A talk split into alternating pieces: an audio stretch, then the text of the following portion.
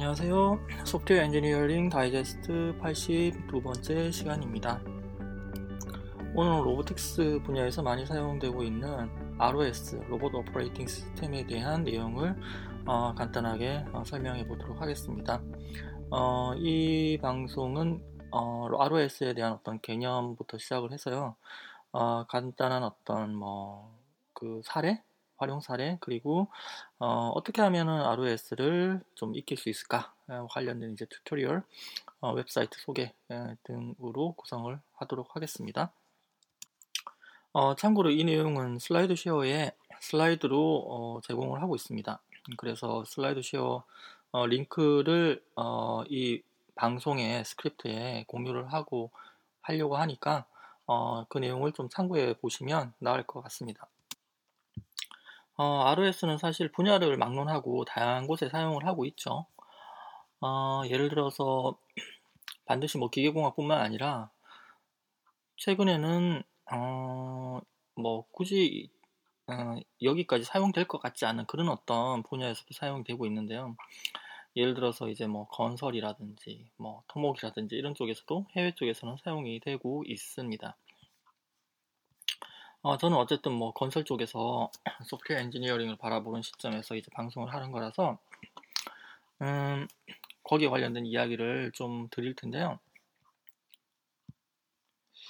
예를 들어서 음, 독셀이라는 스타트업이 있었습니다. 이 업체 같은 경우에는 건축물을 페트롤 하는 로봇을 을 개발을 하고요. 그 모바일 장비를 개발을 하고 그 위에 뭐 라이더 같은 스캐너를 얹혀서 이제 그 돌아다니면서 스캐닝을 자동으로 하는 거죠. 한 다음에 실제로 그 어떤 공사의 어떤 진도가 얼마 정도 났는지를 판단을 하는 겁니다. 음. 그러니까 이제 사람이 이제 돌아다니는 일을 기계가 돌아다니면서 하는 거죠. 이 회사가 어, 상당히 큰 규모로 어, funding을 받았죠. 2017년도에 4.5 million 달러 funding을 받았는데요. 어, 이후로 계속 이제 funding을 받았었습니다. 실리콘밸리에 있는 업체로 알고 있는데요. 예, 이런 업체에서 주로 많이 요구를 하고 있는 게 어, ROS 같은 기술입니다. 어, 이쪽 분야에서 좀 더 많이 알려져 있는 Built Robotics라는 회사를 좀 소개를 해드릴게요. 이 회사도 2017년도에 어, 15밀리언 달러 펀딩을 받았는데요. 음, 그 이후로도 이제 계속 이제 펀딩을 받고 있는 걸로 알고 있습니다. 어, 역시 어, ROS를 사용을 하고 있고요. 어, 필트 로보틱스 관련해서 어, 글래스도어라든지 이런 데 살펴보면 ROS, 뭐 PCL, 뭐 이런 어떤 여러 가지 기술들을 요구하는 구인 구직 어, 관련된 어, 내용들이 많이 올라와 있는 것을 확인을 하실 수가 있습니다. 어, 저는 이제 ROS를 접한 게, 음, 한 2015년? 음, 14년? 15년? 뭐 그때쯤인 것 같아요.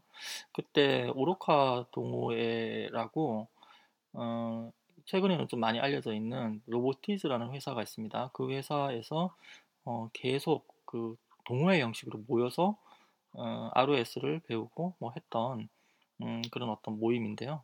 그때부터 이제 접하기 시작을 했었고, 그때 어, 표인석 박사님이죠. 그분이 일본에서 공부를 하고 오셔가지고 그때 막 이제 ROS에 관련돼서 이제 좀 전파를 하기 시작했었을 때였습니다.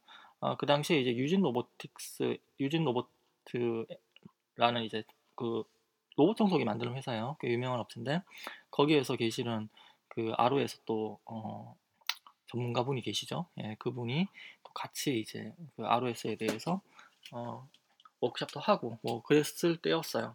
그때 저는 건설 쪽에서 어, 이 기술을 좀 어떻게 응용할 수 없을까라는 생각이, 생각으로 같이 참여를 하게 됐던 건데 어쨌든 거기서 이제 참여하게 된 다음에 음, 그 robotics 관련된 challenge를 같이 이제 오로카 팀으로 모여서 나가서 어, 좀 더 이제 어, 제대로 경험을 해보고요. 사실 엄청나게 고생을 했지만 많은 걸 배웠어요.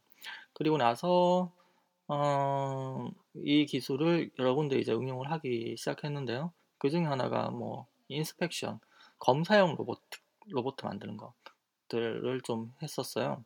그러니까 어, 사람이 들어갈 수 없는 위험한 지역이 있을 거 아니야? 뭐 예를 들면 뭐 가스가 누출돼서 사람이 다칠 수도 있고요. 뭐 어떤 고압 전선이 뭐 주변에 있을 수도 있고, 그 다음에 상당히 이제 위험한 뭐 지진이라든지 뭐 재난재 지역이 될 수도 있고, 상당히 다양하죠. 때 로봇을 투입해서 어, 정보를 이제 얻어오는 거죠. 사람이 들어갈 수는 없으니까. 이런 어떤 인스펙션 로봇. 보통 이제 rover라든지 뭐 드론 같은 걸 이용을 합니다. 음, 이런 어떤 것들을 이제 ROS를 이용해서 개발을 하고 그 다음에 이거를 이제 연구에 응용했던 어, 사례가 있었습니다. 어, 이 ROS는 open source예요. 그래서 어, 사람들이 이제 편하게 사용을 할 수 있습니다. 근데 open source라고 하면 공짜인 줄 알고 있는데 어, 라이센스에 따라서 상당히 많이 달라지고 open source 사용했다가 상용으로 publish 했는데 그 코드가 어, 그 프로그램 내에서 발견이 돼서 나중에 상당히 큰 낭패를 보고 어, 제품도 이제 판매가 되지 못하는 그런 어떤 상황에 처하는 업체들을 제가 좀 좀 봤어요. 어, 그래서 라이센스를 좀 잠깐 설명을 드릴게요. ROS 사용하기 전에 일단 Berkeley Software Distribution이라고 BSD 라이센스가 있습니다. 이거는 소스 코드 공개 의무가 없어요. 상업용으로 무제한 사용 가능해요. 아파치 라이센스 있는데 이것도 BSD 방금 전에 얘기했던 라이센스와 유사합니다. 소스 코드 공개 의무가 없어요. 그 다음에 Mozilla Public License MPL이라고 하죠. 이것도 소스 코드 공개 의무 없습니다. 수정된 코드가 있다고 쳐요. 그 open source 사용했는데 그러면 그거는 이제 MPL에 따라서 배포를 합니다. 그 다음에 MIT 라이센스가 있는데 라이센스는 저작권만 명시하면 됩니다. 누가 이거 개발했다 이렇게 about 창 같은데 표시를 해주면 돼요. 그러니까 요 네 가지 정도라고 하면 상업용으로 쓰는데 큰 문제가 없다라고 생각을 하시면 됩니다. 이 외에 나머지 라이센스 같은 경우에는 잘못 사용하다 보면 어, 소송을 당할 수도 있습니다. 소송을 당하면 상업용 제품을 판매하는데 큰 손해를 얻게 되고 잘못하면 회사 문을 닫을 수도 있어요. 그러니까 어, ROS를 사용할 때는 어쨌든 간에 그 외에 ROS에서 따라붙는 여러 가지 오픈소스 라이브러리가 상당히 많거든요. 거기에 대한 라이선스를 하나하나 체크를 하셔가지고 뭐 제품을 개발하시든지 뭐 그렇게 하시는 게 좋을 것 같습니다. ROS는 2010, 2007년에 5월, 2007년 5월쯤에 이제 스탠퍼드 대학 인공지능 연구소에서 어, 진행하던 어, STAIR이라는 프로젝트 에서 개발된 겁니다. 이게 STAIR로 약자가 스탠포드 AI 로봇 의 약자예요. 어, 라이센스는 BSD입니다. 그래서 어, BSD니까 우리가 사용할 수 있죠. 그리고 어, 이 어떤 ROS의 그 어떤 그 제일 처음에 생겨났던 그런 어떤 motivation 중 하나가 뭐 로봇이라고 치죠. 그런 로봇은 머리도 있고 머리에 이제 눈이 눈이라는 센서 달려 있고 그 다음에 팔다리 있고 그 다음에 움직이는 뭐 어떤 구동 모터 같은 거 있고 뭐 이럴 거 아니에요. 예, 좀 상상을 해 보시죠. 그러면 기존의 어떤 로봇을 개발했던 방식은 그거를 한 땀 한 땀 다 개발을 하는 거예요. 이걸 정말 한 땀 한 땀 다 개발해서 뭐 센서에서 입력 데이터를 받아서 뭐 로봇의 어떤 구동부에 전달해 주는데 그 그때 이제 센서 데이터에서 뭐 예를 장애물 같은 걸 파악을 해서 구동부에는 그 장애물 위치를 피하도록 만들게끔 움직이도록 그렇게 이제 코딩을 한다고 치죠. 그러면 예전같이 코딩을 하면 센서 부분이 만약에 어, 그, 셧다운이 되어버렸다고 치죠. 어떤 뭐 오류에 의해서 버그에 따라서. 그러면 나머지 구동도 그냥 멈춰버려요. 그 주변에 이제 뭐 어떤 뭐 계속 모니터링 하고 있는 다른 어떤 센서부터 다 같이 stop 돼 버리죠. 어, 이런 어떤 부분들은 좀 신뢰성 부분에서 좀 문제가 있잖아요. 그래서 요거를 어, 각각 프로그램에 서 실행하도록 했고요. 이게 multi process로 실행을 하도록 했고요. 그러니까 센서에서 입력하는 부분, 입력된 센서에서 데이터를 처리하는 부분, 그 다음에 데이터를 처리해서 그거를 어, 모터의 구동부에다가 어, 날렸을 때 그 구동부가 어, 모터를 실행하는 부분, 뭐 이런 식으로 이제 A, B, C 이렇게 모듈을 세 개를 별도로 multi processing을 하게끔 하는 거예요. 그러면 하나의 프로세스가 죽어도 나머지 프로세스가 살아있겠죠? 당연히. 그리고 얘네들 사이의 데이터는 그 TCP IP 기반으로 어, 동작을 하게끔 그러니까 네트워크 기반으로 동작을 하게끔 해, 해놓고 서로가 어, 연결할 때 반드시 뭐 process call로 뭐 호출을 한다든지 뭐 라이브러리 링크로 이제 아주 강력하게 뭐 링크를 해서 call을 function call을 한다든지 이렇게 하지 않고 메시지를 주고받게끔 그렇게 이제 그 아키텍처를 만듭니다. 메시지를 주고받게끔 아키텍처를 만들어 놓으면 장점이 뭐가 있냐면 A라는 모듈에서는 센서 데이터만 받아가지고 B라는 모듈이나 C라는 모듈 사용하는 모듈에서 그 데이터를 가져가기만 하면 돼요. 이게 이, 게 무슨 의미를 얘기하고 있냐 하면 프로토콜 데이터를 교환하는 프로토콜이 표준화될 수 있다는 얘기를 하는 겁니다. 프로토콜이 데이터 프로토콜이 표준화되면 어떤 부분이 좋겠, 좋을, 좋을까요? 서로 독립적으로 재활용이 돼요. A 모듈, B 모듈, C 모듈이 처음에 만들어졌는데 A라는 모듈에서 예를 들면 뭐 라이다 센서라든지 뭐 RGB depth 카메라에서 얻은 센서라든지 이런 것들을 어 이제 해석을 해서 정보를 다른 데다가 이제 어 날려주는 publish 해주는 그런 역할을 한다고 치죠. 근데 어떤 사람이 아씨 그거 너무 비효율적으로 그렇게 코딩했네? 내가 좀 더 잘 만들어 보겠어. 이러면서 A prime이라는 모듈을 개발했어요. 그러면 A prime 모듈을 그냥 갈아 끼우기만 하면 나머지 BC는 자동으로 업그레이드가 되는 거예요 기능이. 데이터를 주고받을 때 형식을 다 표준화를 해놨기 때문에 어, 유지 보수가 상당히 편리해지죠. 실제로 ROS의 메시지 standard 메시지라는 어떤 그 구조체를 보면 거기에서 뭐 정수형, 실수형, 뭐 문자열, 뭐 RGBD 이미지, 그 다음에 라이다 point cloud type 등등 해가지고 모든 내용들이 다 데이터 구조가 표준화가 되어 있어요. 이 표준화가 되어 있는 형식대로 내가 어떤 센서를 사서 코딩을 한 다음에 데이터를 publish를 해놓으면 다른 쪽에서는 자동으로 그걸 가져다가 쓸 수가 있게끔 되어 있죠. 그러니까 확장성이 상당히 좋아서 그냥 달라붙기 정말 좋은 그런 어떤 방식으로 되어 있습니다. 예. 이게 사실 그 예전에 이제 비, 이런 이런 비슷한 개념이 그 예를 들면 리눅스라든지 이런 쪽에서도 있었고 뭐 상당히 좀 있었어요. 이런 기술들이 있었는데 요거를 좀 더 로보틱스에 맞게끔 사용하기 좋게끔 ROS라는 미들웨어를 만든 거예요. 그냥 어, 그리고 이렇게 해, 놓다 보니까 표준화가 되어서 확장성이 있고 각 모듈별로 개발되면 자동 업그레이드가 되는 그런 방식이다 보니까 수많은 패키지들이 개발됩니다. 이게 제가 아까 얘기했던 각각 프로그램을 노드라고 하고 그 모듈을 묶어놓은 걸 패키지라고 하는데 그 패키지가 상당히 많아지기 시작해요. 그래서 ROS로 만든 어떤 오픈소스 계열의 어, 하드웨어 로봇을 어떤 사람이 어떤 그룹이 개발을 한 다음에 그거를 이제 깃허브 같은 데 올려놓습니다. 그냥 올려놓으면 그걸 그냥 다운로드 받아서 쓰기도 하고 막 그래요. 그래서 ROS 하나만 알아도 웬만한 로봇은 정말 편하게 개발할 수 있는 그런 어떤 환경이 된 거죠. 심지어 이제 산업용 로봇 도 있죠. 예를 들면 ABB 같은 장비라든지 이런 것도 ROS 패키지가 존재를 합니다. 그래서 ROS로 제어를 할 수 있어요. ROS의 또 좋은 점이 뭐가 있냐 하면 어, 그 데이터가 이렇게 표준화되어 있다 보니까 이 데이터를 해석해서 가시화하는 툴들이 상당히 좋아요. 그 중에 하나가 뭐 RViz 같은 거예요. RViz 같은 경우에는 ROS를 설치할 때 제공을 해주는 툴인데 RViz를 실행한 다음에 어, 센서에서 들어오는 데이터 아니면 이제 그 어떤 다른 어떤 노드에서 publish하는 어, 토픽 주제에 대한 메시지를 보려고 할 때 ROS RViz를 띄워놓고 보면 그게 이제 가시적으로 보여요. point cloud 같은 경우에는 그냥 콘솔에서 텍스트로만 확인하려면 이게 도대체 무슨 모양이야? 잘 모르겠네. 이렇게 이제 보이거든요. 근데 RViz로 보면 이게 형상이 나타날 거 아니에요. XYZ에서 그 포인트가 보여요.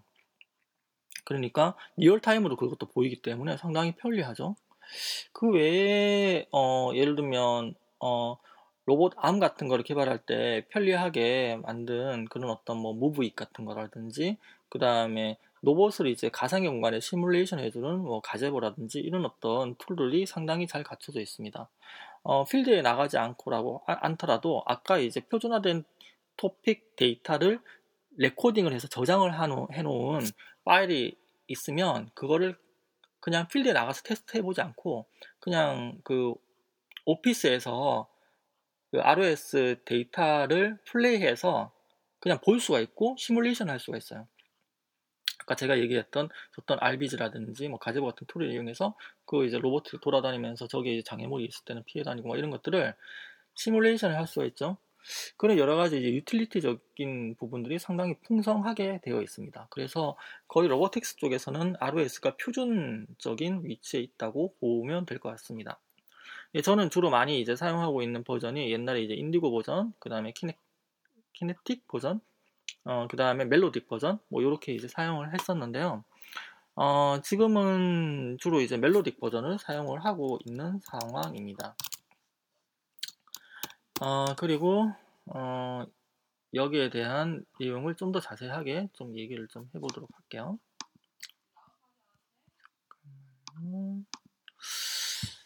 어, ROS를 제일 처음에 사용할 때는 ROS tutorial을 먼저 보게 되는데요.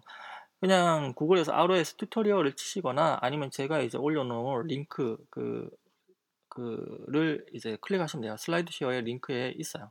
그거 이제 클릭하면 나와 있습니다. 어쨌든 tutorial을 보면 예를 들면 ROS 설치하는 방법, 그 다음에 어, 설치한 다음에 환경 변수 설정하는 방법, 그리고 어, 좀 특별한 어떤 build 시스템이 있거든요. 예를 들어서 ROS 같은 경우에 패키지를 받으면 어, binary exe 파일이 받아지는 게 아니라 뭐가 받아지냐면 소스 코드가 받아져요. 그럼 소스를 build를 해야 되잖아요. build를 해야지 exe 파일 같은 게 만들어지지 않습니까? 그러니까 Ubuntu 같은 경우에는 실행 파일 포맷이 달라요. 그래서 binary 포맷이 달라요. 그래서 그 binary 포맷으로 만들어준다든지 하는 그런 어떤 것들을 이제 어, 해주, 해줘야 되겠죠. 당연히 소스 코드에서 이걸 이제 make 한다고 하거든요. make 하는 거를 한 단계 한 단계 이제 기술한 파일이 make 어, 그 텍스트 파일로 있습니다. 그게 텍스트 파일로 기술을 해놓으면 예를 들면 이제 C 파일을 어, 컴파일을 한다라고 하면 앞에 이제 뭐 예를 들면 그 컴파일러를 붙이고 그 다음에 소스 코드 이름을 명시를 하고 여기 소스 코드를 컴파일 할 때에 옵션 그리고 소스 파일 안에 사용하는 어떤 함수가 있는데 자기가 만든 함수가 아니라 다른 라이브러리에서 가져온 함수라고 하면 링크 라이브러리 경로라든지 링크 라이브러리 이름을 다 지정을 해줘야죠. 예, 그런 것들을 다 한 줄 한 줄 다 쓰거든요. 요걸 이제 Makefile이라고 하는데 요 Makefile을 어, 한 줄 한 줄 직접 써도 되는데 귀찮잖아요. 이거를 자동으로 그냥 이름만 명시해주고 그 다음에 어떤 ROS 패키지에서 링크를 하겠다라고 이렇게 몇 개 몇 개 이렇게 지정을 해주면 그 Makefile을 자동으로 만들어주는 시스템이 있어요. 그게 이제 catkin 시스템인데 그 catkin 시스템으로 어, 그 build를 하면 상당히 이제 이런 어떤 노가다 작업이 편해지죠. 그래서 이런 어떤 환경, 어, catkin, 어, 환경을 만들어주는 어떤 그런 어떤 환경 변수 잡는 거, 그런 것들이 있고, 그 다음에, 음, ROS가 그, 어쨌든 좀 신뢰성이 있는 게 한 프로그램, 노드라고 하거든요. 노드가 죽어버려도 다른 노드는 살아있다는 거잖아요. 이게 하나의 네트워크에 물려 있어야 돼요. 그래서 TCP IP 기반으로 동작을 하기 때문에 IP가 각각각 다 하나로 묶여 있어야 되는데 이 IP가 이제 그룹이 달라요. 예를 들어서 어떤 이제 모니터링 컴퓨터가 있고 거기서 관제를 한다고 쳐요. 그러면 이게 IP address가 달라지잖아요. 그러면 이제 ROS master URI를 지정을 해야 돼요. 뭐 이런 어떤 것들은 이제 거기 이제 환경 변수에 설정을 해줘야 되겠죠. 이런 내용들. 그리고 ROS에 관련된 여러 가지 이제 뭐 세팅 같은 것들을 해줍니다. 요걸 이제 어, bashrc라는 script에다가 쭈룩쭈룩 이렇게 설정하는 내용이 tutorial에 나와 있어요. 그리고 이렇게 설정을 해놓고 예, 디폴트로 이제 여러 가지 그 뭐 catkin의 어떤 tutorial 같은 거를 GitHub에서 다운로드 받아서 하는 방법들이 tutorial에 쭉 나와 있습니다. 예, 그래서 요 내용들이 사실은 그냥 한번 집중을 해서 full day로 해서 쭉 따라하면 어, 한 일주일 정도면은 할 수 있어요. 그 정도의 어떤 그 물론 이제 뭐, 뭐 C++ 이라든지 아니면 Python 같은 걸 어느 정도 알고 있어야 돼요. 그 알고 있는 상태에서는 한 일주일 정도라고 하면 이제 끝날 수 있는 정도의 튜토리얼을 제공을 하고 있, 습니다 아 물론 그 어, ROS를 그냥 어, 좀 많이 이제 고생하면서 배우신 분들도 있어요. 그게 이제 보통 어떤 경우냐 환경 설정 때문에 고생을 해요. 환경 설정만 되어 있으면 나머지는 그냥 설치해서 빌드해서 그냥 실행하고 설치해서 빌드해 실행하고 조금 수정해서 또 빌드해서 실행하고 뭐 이런 식으로 이제 계속 가면 되는데 환경 설정이 좀 어, 쉽지가 않은 부분이 있어요. 그러니까 ROS가 이제 버전업이 되면서 옛날 ROS 버전은 호환이 안 되는 경우가 있어요. 그러면 이제 최근 ROS를 깔면 돼요. 근데 그게 아니라 예를 들어서 뭐 여기에 뭐 예를 들면 뭐 엔비디아 뭐 GPU를 설치를 한 노트북에 그 어떤 그 속도를 좀 고려를 해서 거기에 어 뭐 여러 가지 그 GPU에 관련된 라이브러리 같은 것들을 같이 깔고 그 다음에 거기에 대해서 뭐 여러 가지 또 어, GPU에 관련된 어떤 드라이브도 깔고 뭐 이럴 때 우분투에서 만약에 깐다라고 하면 이것 때문에 시행착오를 상당히 많이 하는 경우가 있었, 있었죠.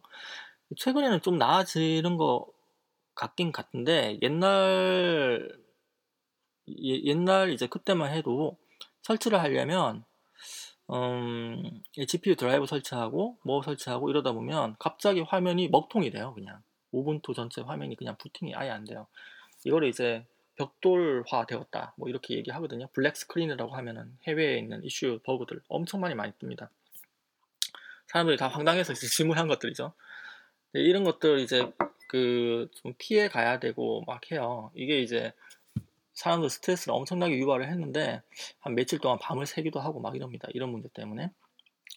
어쨌든 어, 지금은 많이 나아졌다고 하나 아직까지는 그런 내용들이 있어요. 그래서 쉽게 할 수 있는 방법 중에 하나가 어, VM웨어 같이 이제 가상 머신에서 돌리는 거예요. 가상 머신에서 그냥 이미지 구워진 것 가지고 어, 도, 그냥 업로드해서 업로드해서 돌리는 겁니다. 음, 그냥 돌아가겠죠. 이건 누가 구워진 거 그냥 올리는 거니까 어, 도커 같은 거를 이용해서 이제 돌릴 수도 있어요. 뭐, 뭐 가, 이미지로 이제 구워서 돌리는 거죠. 이런 예, 것들을 하면 좀 더 이제 쉽게 할 수는 있습니다. 근데 이게 아무래도 뭐 진행하다 보면 이게 좀 제약 사항이 발생을 해요. 그럼 결국에는 우분투 같은 거를 설치를 하고 그다음 돌립니다.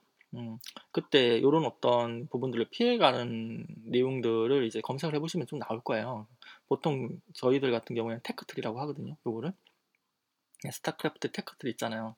빨리 이기려면 이렇게 해나가야 되는 것들.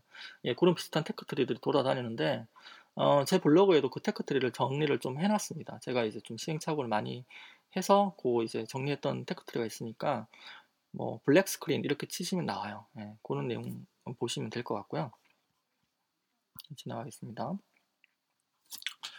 어, SlideShare에 보면 예전에 오로카 어, 동호회에서 같이 이제 어, 사람들하고 같이 그 출전했던 그 challenge 미니 DRC challenge 라고 해서 그때 한번 하고 어, 그 이후로는 그 경기가 그 다음에는 진행이 안 됐던 것 같아요. 하여튼 그때 이제 처음 DRC 우리나라에서 우승해서 그거 이제 필 받아서 만들었던 국내 대회였는데 어, 국내 대회라고 하나 뭐 해외에 있는 사람들까지 오고 막 그랬었어요.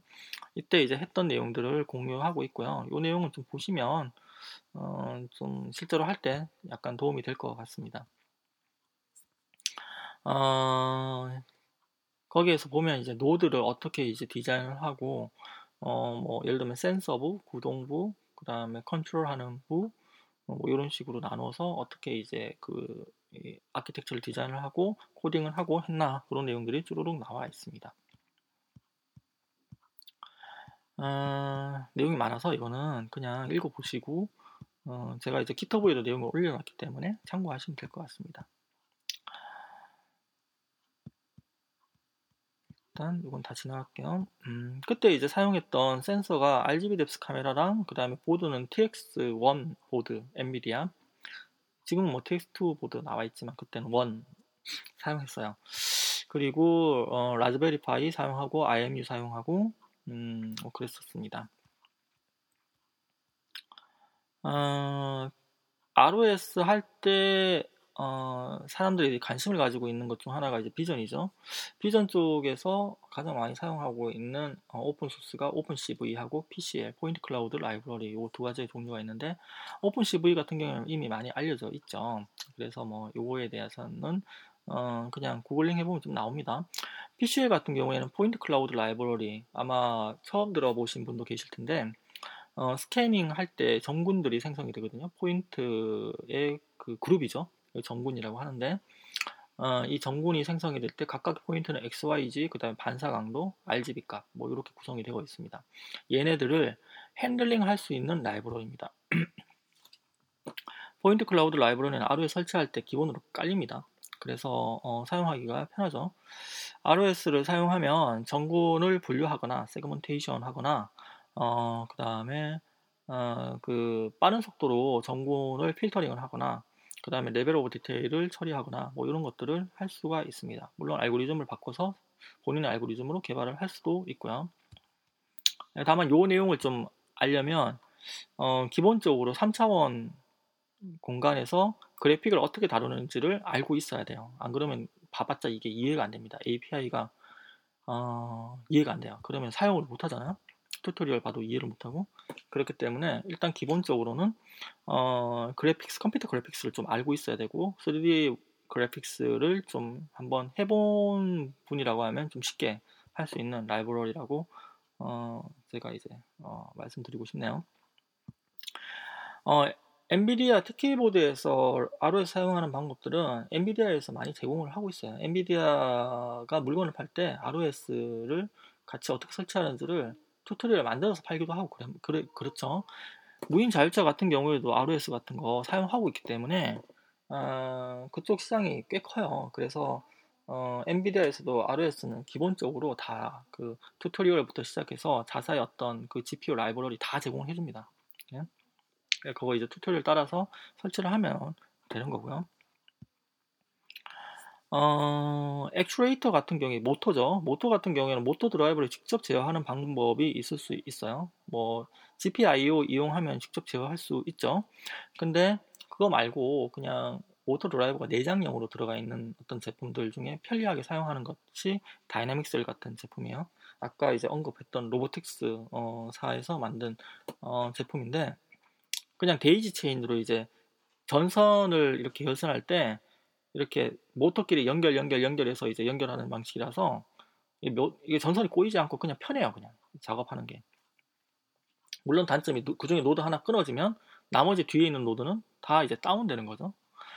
어쨌든 간에 뭐 이 그 모터를 사용을 하려면 이 모터를 구동하는 ROS 패키지가 있어야 될 거 아니에요? 그 패키지를 로보티스에 제공을 해주고 있습니다. 그리고 그 노드 안에 소, 소스도 다 이제 open source로 제공이 되고 있고요. parameter 어떻게 설정하는지도 다 tutorial에 있으니까 그거 보고 작업을 하면 됩니다. 예, 뭐 이런 어떤 부분들이 어, 직접 이제 뭔가 개발하실 때다 어, 겪어서 진행을 해야 되는 부분이 될 거고요. 어, 나머지 로봇 프레임 같은 경우에는 뭐 로봇 프레임 만드는 방법은 여러 가지가 있는데 보통 3차원 캐드로 설계를 한 다음에 그걸 이제 절곡하는데 아니면 절단하는데 에다 공장에다 맡기든지 아니면 뭐 디바이스 마트 같은데 서비스 있거든요. 거기다 맡긴다든지 하는 방법이 있고 또 다른 방법은 해외에 뭐 AliExpress 가면 로봇 뭐 프레임 이렇게 쳐보면 많이 나옵니다. 거기서 적절한 로봇 프레임을 사서 그냥 나머지는 다 이제 개발하는 방식이 있어요. 로봇 프레임 같은 경우에 기본적으로 모터는 다 달려 있거든요. 나머지는 뭐 직접 다 설치를 하고 달아야 되지만 예, 그런 거 사가지고 해도 됩니다. 그리고 좀 더 이제 ROS를 아, 그냥 나는 이런 거 이제 하기가 좀 어려우니까 그냥 되어 있는 거 사가지고 한번 해볼래 이런 경우에는 뭐 유진 로보틱스에서 판매하는 뭐 거북이 같은 그런 플랫폼 사면 됩니다. 로보틱스 회사에서도 판매되는 플랫폼이 있죠. 예, 그런 것들 을 사가지고 그냥 해보면 됩니다. 가격이 그렇게 비싸지 않아요. 뭐 50만원에서 100만원 정도면 살 수가 있습니다. 그럼 여러 가지 이제 테스트를 해볼 수가 있죠. 어, 제가 이거 예전에 진행하면서, 어, 그, 드론 로보 이제 개발 시 고려사항이라는 글을 썼었어요. 그 슬라이드쇼에 링크 보시면 나옵니다. 어, 이게 그 당시에 어, 이런 내용들을 경험을 해보고 아 이런 거 필요하겠다라는 생각으로 쭉 정리했던 게 있는데 일단 그 당시에 제가 했던 내용들은 다 블로그에 다 모아놨고요. 그 링크 들어가면 이제 어떻게 하는지 다 나와 있습니다. 예를 들면 액츄레이터, 로보티스, 뭐 사용하는 방법, 그 다음에 actuator controller 사용하는 방법, 무선 통신 데이터 송수신 방법, 그 다음에 센서 데이터 취득 방법, 그 다음에 로봇 제어 제어 컴퓨터, embedded 컴퓨터 이제 거기에서 ROS 어떻게 설치하고 뭐 어, 배터리는 어떻게 이제 달고 배터리 용량은 어떻게 되고 뭐 이런 것들 이제 세팅하는 방법. 그 다음에 센서 같은 경우에는 아까 Raspberry Pi하고 연결돼서 쓸 수도 있는데 Arduino 같은 거 연결해서 쓸 수도 있거든요. 이런 어떤 bridge 같은 거 어떻게 이제 같이 ROS에 어, 세팅하는지 뭐 그런 방법. 그 다음에 mount 여러 가지 그 rover라든지 이런 어떤 프레임에 mount 되는 것들이 많잖아요. 센서가 mount 될 수도 있고 그 다음에 로봇 arm이 mount가 될 수도 있고 다양하게 다양하거든요. 이런 것들 에 관련된 내용, 그 다음에 ROS에 관련된 내용, 그 다음에 제가 아까 언급드린 그 비전, 물체를 이제 탐지하고 위치를 찾아내는 그런 어떤 비전에 관련된 내용들 이 포함이 되어 있습니다. 그리고 드론하고 rover 실제로 개발했던 내용들이 쭈루룩 달려 있습니다. 그래서 이 내용을 보시면 좀더 어, 전체적으로 어떤 어떤 부분이 필요하신지를 확인을 하실 수가 있을 것 같고요. 제가 이제 예전에 이거 하면서 몇 가지 고려사항이 있어야 되더라고요. 좀 환경적으로 좀 마련이 돼야 되는 거. 첫 번째는 실용 공간인데, 저 같은 경우에는 실용 공간이 사실 이게 마땅치가 않아서, 예를 들어서 뭐 회사에 이제 사무실, 사무실에서 하기도 하고, 사무실 하면 사실 소유대 나잖아요? 그럼 주변 사람들한테, 아, 뭐, 이렇게 신경, 신경도 쓰이고, 그 주변 사람도 신경 쓰이고 이렇단 말이죠. 그래서 그걸 이제 다 들고 와서 집에서 하기도 하고 이랬어요. 왔다 갔다 왔다 갔다 하는 거죠. 아, 그러다 보니까 어 이게 그 장비가 무거워요. 어쨌든 간에 이것저것 이것저것 해서 이제 막 개발하다 보면 무겁기 때문에 아 이게 되게 불편합니다. 그리고 주변에 이제 공구가 세팅이 되어 있지도 않고 공구도 계속 들고 다녀야 되죠. 그리고 와이파이가 되어야 돼요. 일단 네트워크 방식으로 다 이제 이게 프로그래밍을 하고 필요한 거 GitHub으로 다운받고 해야 되는데 와이파이가 안 돼 버리면 아무런 소용이 없어요. 개발을 못 해요. 근데 저희 사무실 공간 같은 경우에는 보안 문제 때문에 와이파이가 안 되거든요. 그렇다고 hotspot을 매번 연결해서 쓰려고 하니까 그것도 힘들어요. 이것도 Ubuntu 또, 어, 그 리눅스 환경이란 말이에요. 그러니까 여러 가지로 이제 불편한 부분이, 예, 있죠. 그래서 사실 별도의 실험 공간이 있으면 좋고요. maker space 같은 거 있으면 제일 좋습니다. 아, 그리고 캐비넷 같은 게 있어야 돼요. 본인이 만들어 놓은 거 이렇게, 이렇게 재워두고 이렇게 캐비넷 할 수 있는 공간이 있어야 된다. 그리고 안전 문제가 있는데 이게 이제 그 테스트를 하다 보면 rover가 갑자기 튀어나가기도 하고 드론이 갑자기 이제 딴 쪽으로 날아가기도 하고요. 배터리 같은 경우도 이제 그 위험성이 있거든요. 얘가 이제 불타면 불이 꺼지지도 않아요. 화재 염려도 있어요. 그 이런 어떤 안전 문제를 고려한 어, 환경이 있으면 참 좋겠다. 그리고 실험하는 어떤 방법인데 이게 이제 그 실험하는 방법을 잘 만들어서 하지 않으면 시간 낭비가 엄청 심해요. 예를 들어서 배터리 같은 거 미리 준비해 오지 않으면 충전해봤자 한 40분 돼서 배터리 다 따라버려요. 로보라든 드론이 막 안 움직여요. 그러면 다시 충전해야 돼요. 충전하는데 몇 시간 걸려요. 이러면은 아 정말 비효율적이죠. 그래서 실험 프로세스를 잘 해놓고 해야 돼요. 그리고 저 같은 경우에 이제 실험 보조를 같이 해주는 분이 있었으면 참 좋았을 것 같은데 처음에는 실험 보조해주는 사람이 없었어요. ROS에 대해서 이제 좀 같이 이제 공부를 하고 할 만한 분들이 어, 없어서 그래서 결국에는 이제 저 혼자 이제 모든 장비를 다 들고 나가서 야외에서 테스트하고 이랬는데 이러다 보니까 이제 드론이 그 오동작을 하게 되면 어떻게 할 수 있는 방법이 없는 거예요. 제가 이제 조정하고 제가 카메라 들고 찍고 있고 뭐 이렇게 돼야지 되는 상황이니까 실험 데이터를 확보하는 데도 상당히 쉽지가 않았던 부분이 있습니다. 어, 하여튼 그래서 이제 같이 그룹을 모여서 하는 게 제일 좋죠. 어, 나머지 open source 라이센스 문제 고려를 해야 되는 거고 calibration 센서가 이제 calibration을 하지 않으면 정확도가 차이가 날 수밖에 없고 그 뒤에 얻은 데이터는 다 무용지물이 될 수가 있죠. 그래서 calibration 상당히 신경을 써야 된다. 음, 그 생각을 하고 있고요. 통신 문제가 있습니다. 이게 와이파이로 야외에 나가서 이제 뭔가 로봇, ROS를 굴린다?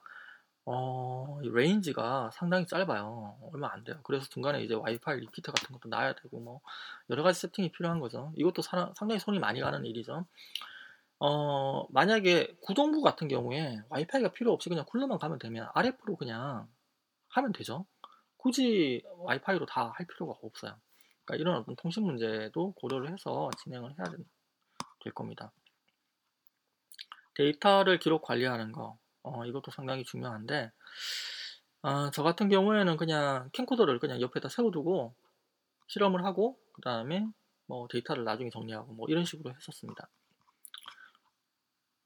예, 뭐 나머지는 뭐 음, 통신 문제, 뭐 드론 안전 문제, 소음 문제, 뭐 운영 비용 문제 등등을 적어놨는데요. 이건 한번 읽어보시면 어떤 내용인지 아실 수 있을 겁니다.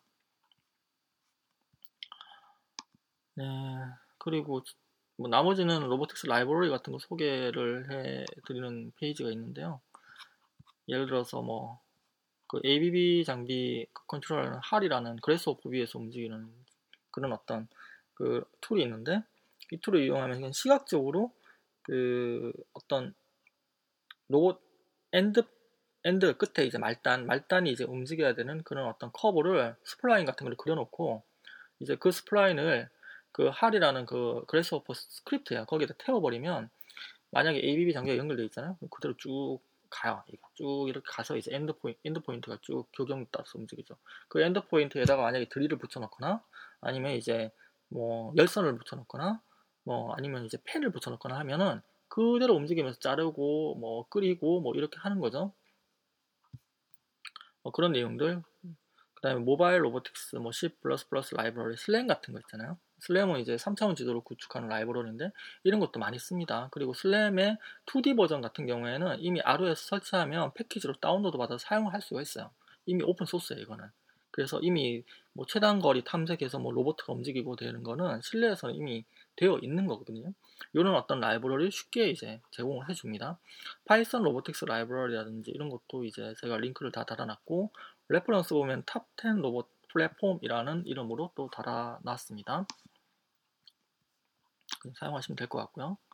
그리고 어, 처음 이게 ROS를 접하시는 분이 좀 쉽게 온라인 tutorial로 따라할 수 있는 강좌를 제가 소개를 해 놓았습니다. 어, ROS 코스라고 유튜브에서 어, 링 이렇게 그 publish 되는 내용인데요. 이게 이제 그 어, 뉴 ROS 온라인 코스라는 이름으로 어, 제공을 해줍니다. 그리고 ROS 핸드북이라고 PDF 파일을 같이 제공해주고 있어요. 그리고 Robotics and Back-End라는 웹사이트에서 ROS tutorial을 제공을 해주고 있어요. 소스 코드 다 있고 따라가 그냥 하기만 하면 됩니다.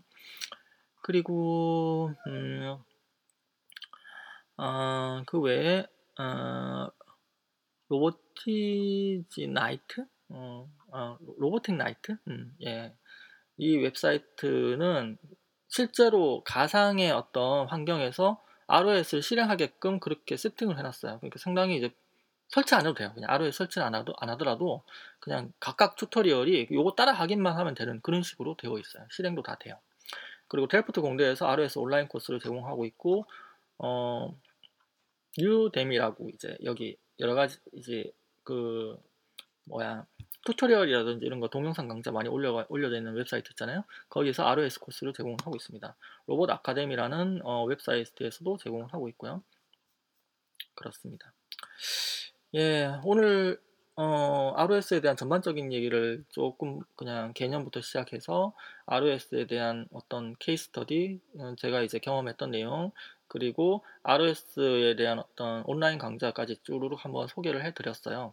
그 어, ROS는 최근에 어, 건설이나 건축 쪽에서 관심을 많이 가지고 있는 어, 내용이죠. 이미 해외에서는 뭐 꽤 오래전부터 시작을 했던 내용이지만 국내에서는 지금 아마 조만간 어, ROS에 대한 관심이 높아질 거라고 생각을 합니다. 어, 이미 이제 의료라든지 이런 쪽에서는 ROS를 활용을 하고 있는 상황이고 어, 기계 제조 쪽에서는 더더군다나 뭐 거의 뭐 스탠다드처럼 활용이 되고 있는 상황이라서 아마 점점 더 점점점 더 이제 관련된 어, 그 시장이 확대가 될 거라고 저는 생각을 합니다. 예, 오늘은 요 정도 내용으로 어, 정리를 해보도록 하겠습니다. 그 ROS 같이 어, 일종의 이제 노드 지 노드 그래프 이 이제 각각의 노드가 이제 그래프처럼 얽혀 있으니까 노드 그래프 어, 구조라고 하거든요.